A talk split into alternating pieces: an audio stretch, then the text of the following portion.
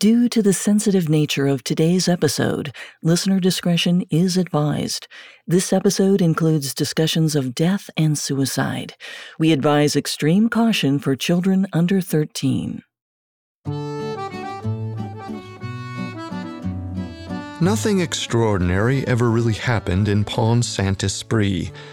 This small town in southern France was known for, well, not very much. But in August 1951, the village's calm turned to chaos. That morning, a frantic knock at Dr. Jean Vieu's door interrupted his morning coffee. Almost as soon as Dr. Vieu turned the knob, a local farm boy ran inside. He screamed that a swarm of bees was attacking him. Dr. Vieux stared at the boy. There were no bees. The only chaos surrounding the farmhand was his own arms flailing and swatting the air. The doctor tried to grab a hold of the boy and sit him down, but it was no use. He just kept thrashing until he broke free, and then he began slapping his face in a desperate attempt to kill the bees that were apparently stinging him.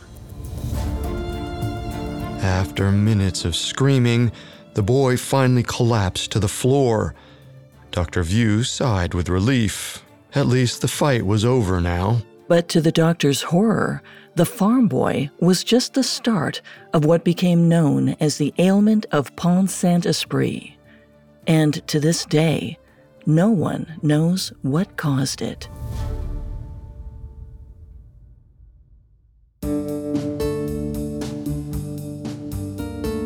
Welcome to Conspiracy Theories, a Spotify original from Parcast. Every Monday and Wednesday, we dig into the complicated stories behind the world's most controversial events and search for the truth. I'm Carter Roy. And I'm Molly Brandenburg. And neither of us are conspiracy theorists. But we are open minded, skeptical, and curious. Don't get us wrong. Sometimes the official version is the truth. But sometimes it's not. You can find episodes of Conspiracy Theories and all other Spotify originals from Parcast for free on Spotify. This is our one part episode on Pont Saint Esprit. In 1951, dozens of people in the little French town experienced wild hallucinations. Residents had visions ranging from euphoric to scary, and eventually at least four people died. In this episode, we'll first cover how the hallucinations began. We'll explore how local doctors handled early signs of the illness and the more terrifying symptoms that came later. Then we'll analyze two conspiracy theories related to the 1951 saga. First, that the terrifying visions were brought on by a fungal disease in the town's bread supply. We'll also explore a second, and perhaps more sinister conspiracy theory. During the Cold War, the CIA experimented with mind control drugs, and the residents of Pont Saint Esprit became guinea pigs. We have all that and more coming up. Stay with us. Hear that? It's the sound of someone whacking the ground with a rake. Specifically, they're beating around the bush, which we've done enough of in this ad too, so let's get right to it. The new Moneymaker scratch off from the Ohio Lottery doesn't beat around the bush. Money Maker. Play the game and you could win money up to $2 million. With more than 88 million in prizes ranging from 50 to $500, Moneymaker cuts right to the cash. Lottery players are subject to Ohio laws and commission regulations. Play responsibly. If you're interested in crazy stories from the wild world of organized crime, scams, gangs, cartels, mafias, drug dealers, and everything fun like that, have we got a podcast for you. The Underworld podcast is hosted by two conflict journalists, Danny Gold and Sean Williams, who have reported on all sorts of dangerous people in dangerous places. Every week, they bring you a new episode on international organized crime from a new corner of the globe. You can find the Underworld podcast on Spotify or wherever you get your podcasts. It feels like we're all being told to go on this diet, take that supplement. Ozempic will give you depression, but you know what'll cure that? Weed. Or you could try to balance your hormones. At Science Versus, we're like, what the f is going on? Forget the crap online and listen to Science Versus. Just the facts. Oh, and a bunch of stupid jokes. What is a ghost's favorite fruit? Blueberries. That's Science VS. New season out on Spotify soon.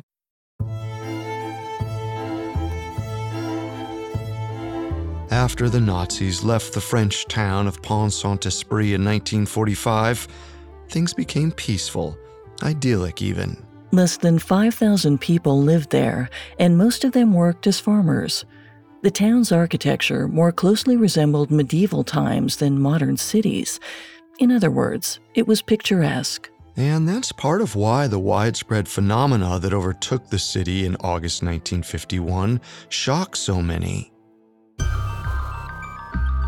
On August 17th that year, Laurent Moulin still had some bread left over after feeding her son lunch, so she offered it to her pets. Her dog took one sniff of his bowl and leapt away in disgust.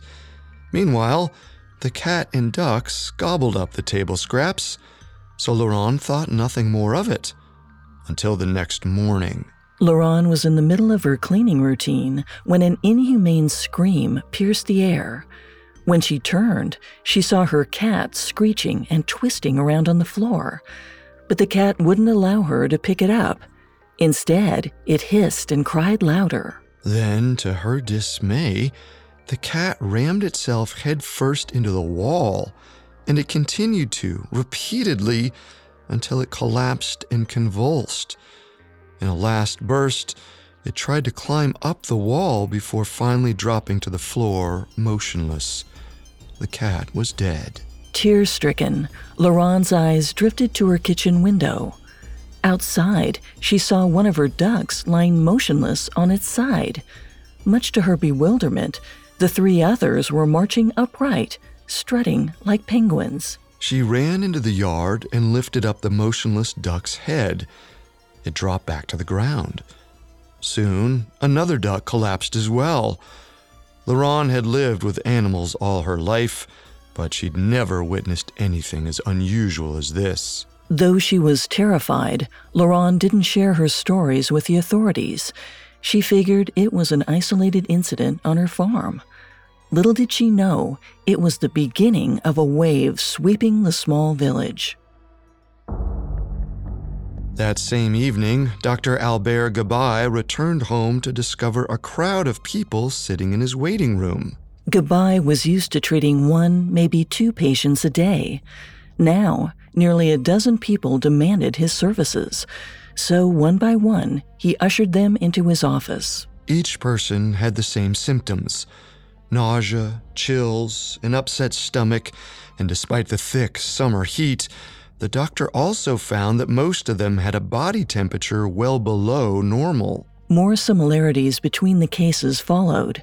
Seven of the patients he examined were from a family of 13, but the other six members didn't exhibit any symptoms. Looking for clues, Dr. Gabay interrogated the father, pressing him for details on what the group had eaten the night before. At first, the father claimed they'd all had the exact same dinner, but eventually, one of his daughters reminded him that she'd gone to two different bakeries for the bread. And at supper, the baskets had been placed on either side of the table. The seven people who ate from one basket got sick afterwards, those who ate the other bread experienced no symptoms. So the next day, Gabay journeyed to the family's home to get a sample of the suspect loaf, which he planned to send out to a laboratory for analysis. Upon returning home, the doctor found his waiting room once again crowded with people. They all exhibited identical symptoms to the previous batch of patients. After treating them, Gabay received another call, this time from Mrs. Misson, a local woman. She told him that her husband, Felix, had fallen extremely ill. Wasting no time, the doctor sped over to the Misson home. Once there, Gabai asked the couple to list everything they'd eaten in the past few days. One item stuck out to them bread. After prescribing Felix some medicine, he dashed back to town to contact Dr. Vieu, another local doctor. Vieu confirmed that he too had been making rounds all day. Together, their cases numbered more than 230 just in Pont Saint Esprit, and all the patients displayed similar symptoms nausea, vomiting, and low temperatures. Some also had enlarged pupils, slower heart rates, and even trouble breathing. And like Gabai, Vieu had reached the same conclusion. There was something dangerous in the bread. Unfortunately, neither doctor had any clue what specifically that was. Still, at the time, they also agreed that the symptoms were relatively mild. As long as the illness remained manageable, the townspeople weren't in serious danger. However, as the number of ailing residents skyrocketed, it was soon clear that this was something far more dangerous than simple food poisoning. The day after his meeting with Vieu, Gabai received another call from Madame Misson. Panic stricken, she begged the doctor to come right away. Her husband had grown even more ill. When Gabai arrived at their farm with his medical bag in hand, Mrs. Misson explained what happened. After the doctor's first visit, her husband had leapt out of bed and sprinted into their yard. Then he dashed back into the house before jumping onto the bed and writhing himself in the sheets. Then he went quiet. Now he was hardly breathing. When Dr. Gabai arrived, the man's pupils were dilated. He wheezed with each breath, and his pulse appeared slow and faint. Fearing that he may not have much time, Dr. Gabai called an ambulance. Then he tried to assure the wife that her husband would be okay, but in his heart, he knew the man was on the verge of death. After the ambulance picked up the ailing man, Gabai sped to the mayor's house. It was clear that a crisis was unfolding. Soon, two other doctors were called in to discuss the nearly 300 cases in Pont Saint Esprit. It felt out of control. The disease was growing and things were worsening. But without any sense how to curb it, there was little the doctors could do but continue to make house calls. By the next day, it became evident that people's symptoms had developed far beyond their initial observations. One local man hadn't slept for two nights. He seemed to fluctuate between euphoria and utter despair. One minute, he walked around with a wide smile on his face. The next, he sunk into a crippling depression. A farm worker was in a similar state. At times, he felt incredibly strong, but then he would writhe in agony and sweat profusely. Plus, there was an impossibly foul odor, not unlike an animal carcass, that permeated the room. When Dr. Gabai examined the man, he had to shield his nose and mouth. While Gabai attended to house calls, the mayor of Pont Saint Esprit took precautions to help limit the spread. He shut down every local bakery and requested help from medical professionals at nearby universities. Then he ordered the town inspectors to investigate the matter immediately. But even with officials springing into action, the symptoms took a new, terrifying turn. At 1:30 a.m. on the morning of August 20th, Dr. Gabai examined a 5-year-old girl who appeared gravely ill. The child's body shook, her knuckles and toes clenched, and her eyes darted wildly around the room. Most surprisingly, she screamed for her mother to stop the tigers. She said that at any minute the beasts would eat her. Then, pointing upwards at the ceiling, the little girl yelled that blood was dripping from the ceiling. Dr. Gabai was horrified. As he reached for the telephone to call the hospital, he noticed the girl's father propped up in his own bed. He begged the doctor to give him curtains with beads for the flies in his room. He repeated the words over and over. Then the man collapsed. Clearly, both the father and his daughter were sick, but they exhibited a previously unseen symptom hallucinations. Dr. Gabai, unsure of exactly what to do, administered a sedative to each and instructed the mother to call him if either relapsed. Upon returning home, the doctor dropped into his chair with exhaustion. Maybe he could catch an hour or two of sleep. But as he drifted off, the phone rang. It was the hospital. Félix Misson was dead.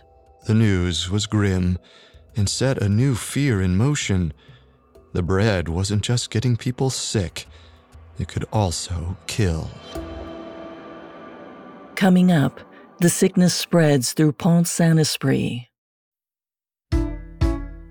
Put yourself in the shoes of a real life detective. Imagine examining the crime scene, gathering evidence, and interviewing witnesses, feeling the pressure mount as you race against time to catch a criminal. Each week on Scotland Yard Confidential, the new Spotify original from Parcast, we enter the minds of some of the greatest detectives in history, following in their footsteps as they hunt down suspects and solve seemingly impossible cases, like the scandalous murder of singer Cora Crippen in 1910, whose body was found in her cellar shortly after her husband skipped town. Or the daring Hatton Garden heist of 2015, when a gang of elderly thieves made off with a haul worth millions. And the cryptic notes found at a murder scene during the First World War. Was it a clue or a red herring designed to throw investigators off? Scotland Yard Confidential is a Spotify original from Parcast made in partnership with Noiser, airing episodes weekly starting May 19th. Follow and listen to Scotland Yard Confidential for free on Spotify. Now, back to the story.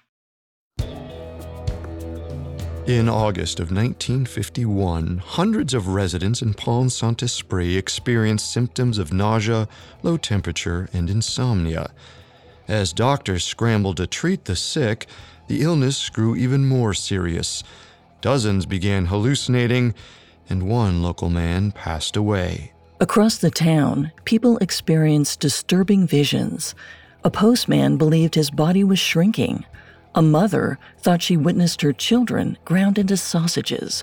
Many appeared to be running from non existent fires and other terrors. But the hallucinations were only the beginning. At around 11 p.m. on August 24th, Dr. Gabai arrived at the local hospital. He'd come to check on a former pilot who'd been admitted in serious condition. As he strode through the parking lot, he noticed a crowd forming outside. They all stared up at one of the second floor windows. Dr. Gabai squinted upwards and tried to make out what they were looking at. It took a moment for him to realize that the man standing on the ledge was the pilot he'd been called in to see. As the man flapped his arms in the air, two nurses attempted to drag him back inside to safety. But every time they reached out, he swatted them away. Spreading his arms like wings, the pilot shouted at the top of his lungs that he was an airplane. Before the nurses could stop him, he leapt from the second story. The man plummeted through the air. He crashed legs first onto the ground. By the time Dr. Gabai reached the injured pilot, he'd already managed to lift himself off the ground and begin running. The doctor couldn't believe what he saw. Surely the man's legs were broken, and yet he sprinted for 50 meters before collapsing once again. Similar cases continued to overwhelm the hospital. Dozens upon dozens of patients suffering from grotesque hallucinations and convulsions overpopulated the rooms. By the beginning of September, at least four people had died from poisoning, and more than 300 people in the town had fallen ill. Inexplicably, as time passed, the cases subsided. Many gradually recovered from their symptoms in the hospital. But there was still a pervasive fear about what exactly had caused them in the first place.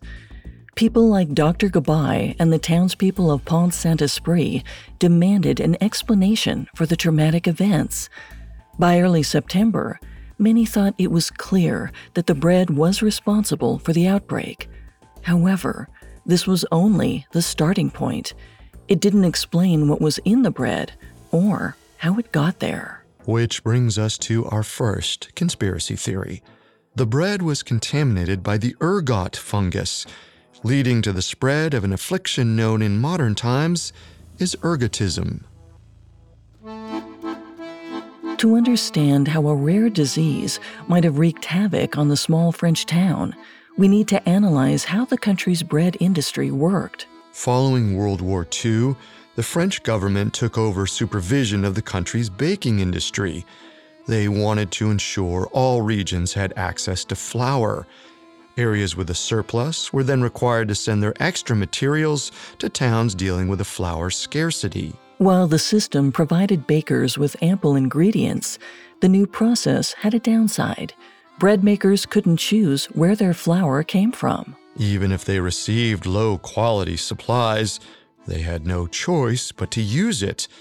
Refusing to bake with the flour meant closing shop for several days to await new ingredients, so that wasn't really an option for most bakers. As for the bakers in Pont Saint Esprit, the system sent them flour from a miller named Maurice Maillet, whose factory was on the other side of the country. It seems that Maurice may have been shipping off his less than perfect flour to bakers in the South. In the months leading up to August 1951, dozens of Southern bakers complained to French officials about the quality of his product. The flour was sticky, oily, and gray in color. But that might not have been all Maillet's fault.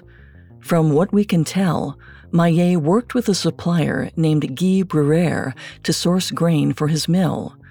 Bruère might have had a history of providing subpar grains, but he often blamed it on late season harvests and older grain coming from the bottom of the silo. Yet when Bruère brought this particular delivery, the mill workers immediately noticed that it was of extremely low quality. It contained a large amount of rye, which would increase the risk of ergot poisoning.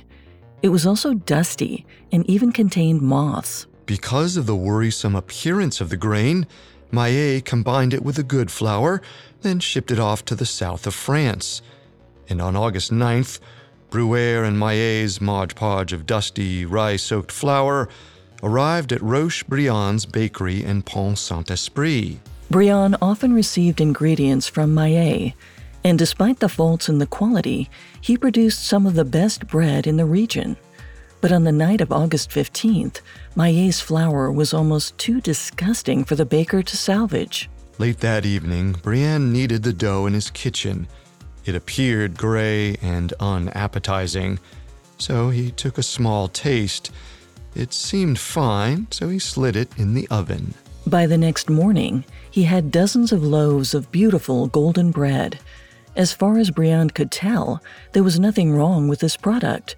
And so, as usual, he sold the loaves to residents in Pont Saint Esprit.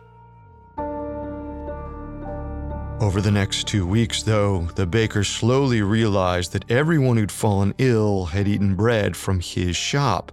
The authorities reasoned that a poisonous substance must have been in the dough, and they had a strong hunch that it was tied to the disease known as ergotism.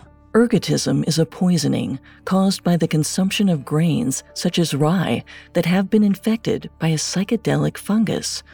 Often, the victims experience headaches, burning limbs, convulsions, and even hallucinations. The illness even goes beyond strange visions.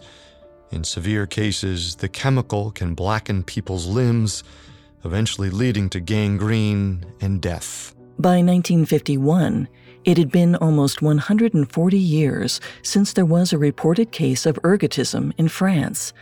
Still, many of the Pont Saint Esprit patients matched the description for the disease.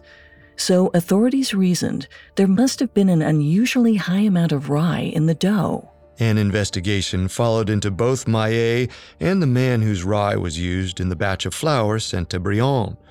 Both men claimed they didn't know anything about ergot poisoning in rye. Still, the authorities charged the two men with four different counts, including involuntary homicide. Which was surprising to some people because there was one potential problem with the ergotism theory. According to some experts, there would have had to have been a very large amount of ergot in the bread to affect humans, so much that they'd be completely inedible. And the loaves Briand sold to the people of Pont Saint Esprit weren't. In the months following the incident, a laboratory tested samples of the contaminated bread on mice. Most of the animals died or were paralyzed, but it didn't seem to be because of the rye.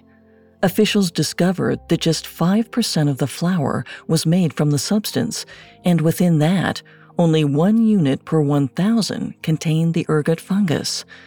Scientists considered that amount negligible, and it shouldn't have been enough to kill. Because the court didn't have substantial proof to convict either of the men on the involuntary homicide charges, they were released after two months in prison. Still, public opinion had turned on everyone involved, including the baker Roch Briand, who shut down his bakery following the incident. With hundreds of poisoned locals and multiple deaths, the town couldn't forget or forgive the damage the bread had done. This is an interesting case.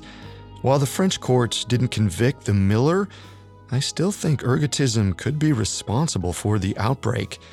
It's an affliction typically found in rye, and it causes identical symptoms to those experienced at Pont Saint Esprit. The symptoms may be identical, but there was evidence that the dough didn't contain enough rye to affect so many people. Not only did officials claim the bread would have been completely inedible if lethal ergot was present, scientists confirmed with their testing that it likely wasn't enough to kill. But it was enough that the laboratory mice still fell dead or were paralyzed by the contaminated samples. Clearly, something inside the dough was extremely harmful. You're right, but I think that points to something other than ergot. I find it hard to believe that Pont Saint Esprit experienced a disease that hadn't been seen in France since the early 1800s. Plus, Maillet's flour went out to dozens of cities across the country. If it was infected with a poison, then there should have been more cases like the ones we discussed. That's a good point. It stands to reason the bread would have gotten far more people sick. Still, I can't dismiss the correlation between the ergotism symptoms and the experience of the sick townspeople. On a scale of 1 to 10, with 10 being the most believable, I give this theory a 4. A lot of the symptoms do line up, but I think we should be wary of accepting the most popular explanation for the Pont Saint Esprit incident as the truth.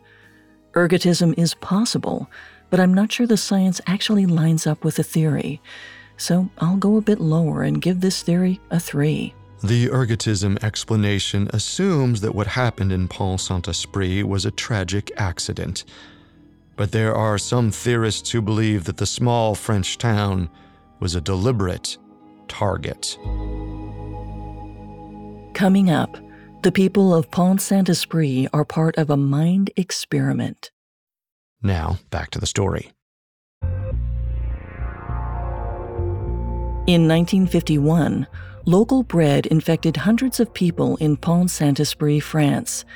At least four people died, while dozens more experienced symptoms like physical convulsions and hallucinations. Experts tried to explain the bizarre tragedy, and for decades, the most popular answer was ergot poisoning. The flour provided to the town bakery had been tainted. But new information came to light in 2009, which made some people suspect that there was a more nefarious explanation. The United States may have interfered with the residents in Pont Saint Esprit. Which brings us to our second and final conspiracy theory. The CIA used the town of Pont Saint Esprit to test drugs for mind control for future use against the Soviet Union. In the 1930s, chemist Albert Hofmann worked at Sandoz Laboratories in Switzerland. And in 1938, Hofmann discovered a new drug called lysergic acid diethylamide, or as it's more commonly known, LSD.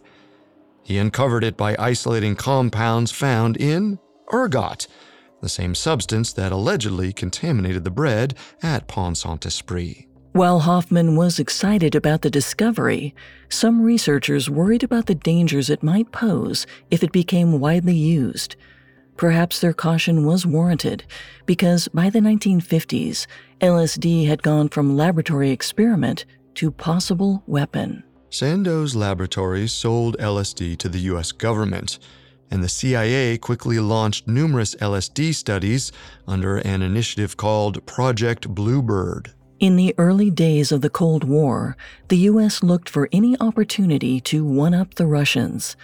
LSD was particularly appealing because it was potent and easy to use on individuals without them noticing. In well documented experiments, the CIA tested LSD on enemy combatants, domestic prisoners, U.S. soldiers, and even civilians. And because the agency has this history of administering new drugs to civilians, some have suspected that Pont Saint Esprit may have been the target of an LSD study. The idea isn't totally unfounded. There is evidence that suggests those who spoke out about Project Bluebird were silenced. In the early 1950s, American biological warfare specialist Frank Olson worked closely with the CIA. Olson frequently traveled to Europe to observe highly classified interrogation centers. Often, these bases utilized psychedelic drugs like LSD in their experiments. If anyone discovered these questionable activities, it could have been a major scandal. So Olson made sure to keep his mouth shut, even when the military used civilian test subjects. On August 16, 1951, Olson was stationed in France along with a special division of American scientists. Within days, dozens of people in Pont Saint Esprit experienced intense hallucinations. And research more than 50 years later from a journalist named H.P. Albarelli may confirm a link. During his investigation into the government's drug testing programs, Albarelli found a document that potentially connects Frank Olson to the outbreak. When he examined the document, two phrases in the title stuck out to him Pont Saint Esprit, and F. Olson. Furthermore, two of the anonymous CIA sources Albarelli cites reportedly claim that Olson started to have doubts about his involvement in America's biological warfare effort, and by 1953, Olson seemed ready to go to the authorities or even the press with the story. Of course, according to Albarelli, this terrified the CIA. On November 18, 1953, top agency officials invited Frank Olson and several other biowarfare researchers to a retreat in Maryland. Olson believed he'd been invited on a get to know you weekend with other government employees and CIA chemist Sidney Gottlieb. Gottlieb headed up the biochemical program for the agency. Eventually, he became the father of the LSD experimental operation known as MK Ultra. Unfortunately for Olson, he was one of the project's first test subjects. On the second night of the retreat, Gottlieb spiked Olson's drink with LSD. He later told Olson's family that it was because he wanted to see if the government employees could hold up to interrogation while under the drug's influence. Within minutes, Olson began having hallucinations. The next day, Olson couldn't remember much after the drugging. As he traveled home, he likely worried he'd accidentally revealed his true feelings about Pont Saint Esprit to Gottlieb. Over the course of the following week, Olson only became more fearful, now for his safety. He wanted to quit his job and to be done with all the madness. He asked his immediate superior to fire him. Instead of letting him go, though, the CIA sent Olson to New York City for psychological evaluation. And on the night of November 27, 1953, Olson had dinner with Gottlieb's chief deputy, Robert Lashbrook. The two men returned to their shared hotel room and went to sleep. At 2:25 a.m., Olson allegedly rose, ran across the room, and threw himself through a closed window. The fall killed him.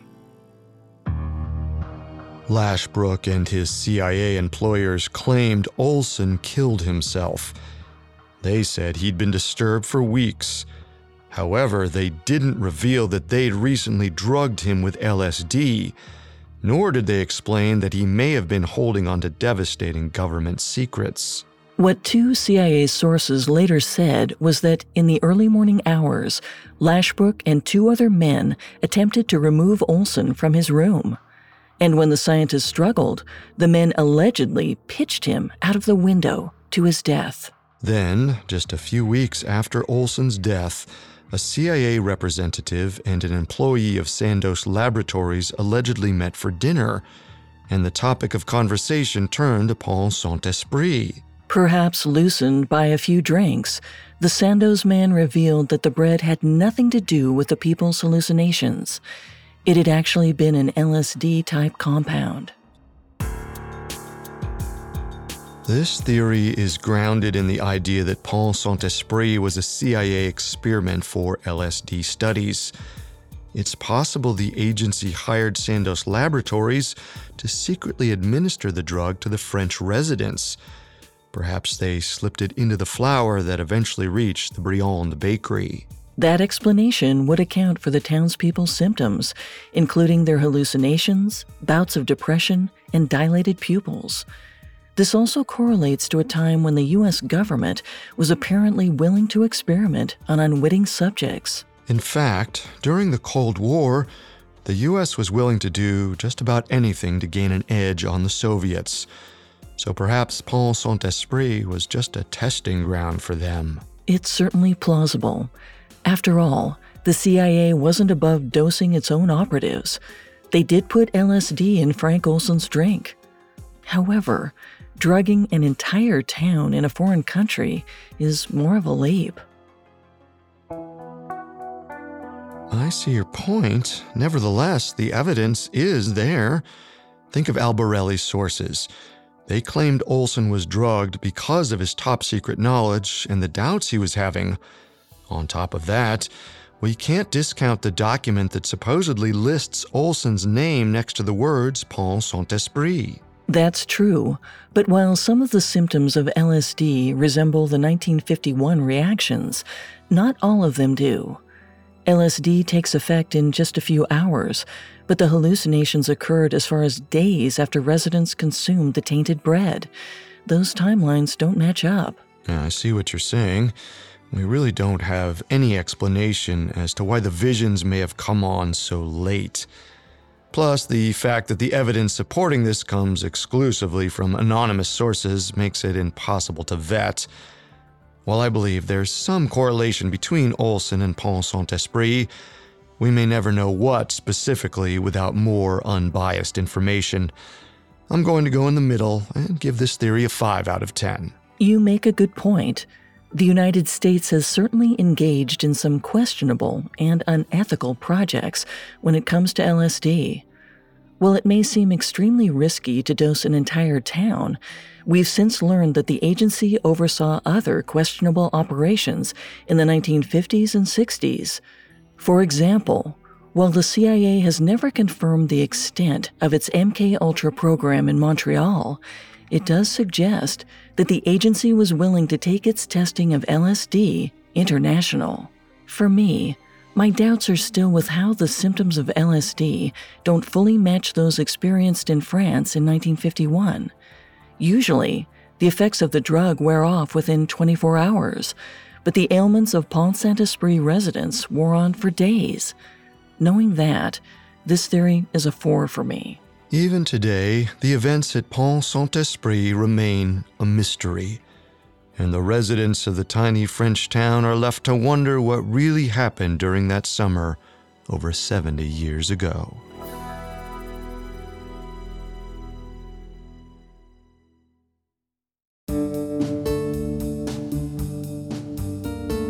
Thanks for tuning in to Conspiracy Theories.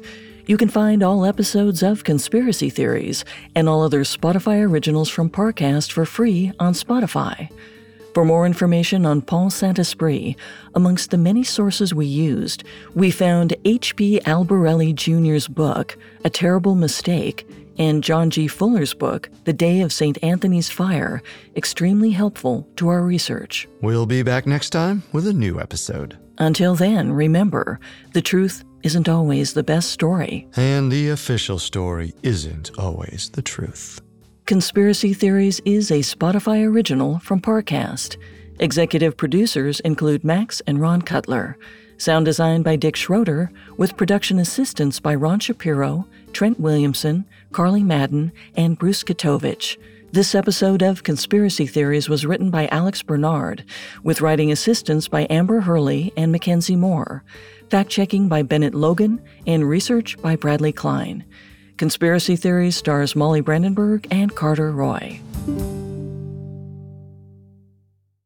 Scotland Yard Confidential is the new Spotify original from Parcast. Enter the minds of some of the greatest detectives in history as they crack seemingly impossible cases. Join us for episodes airing weekly starting May 19th. Follow and listen for free on Spotify.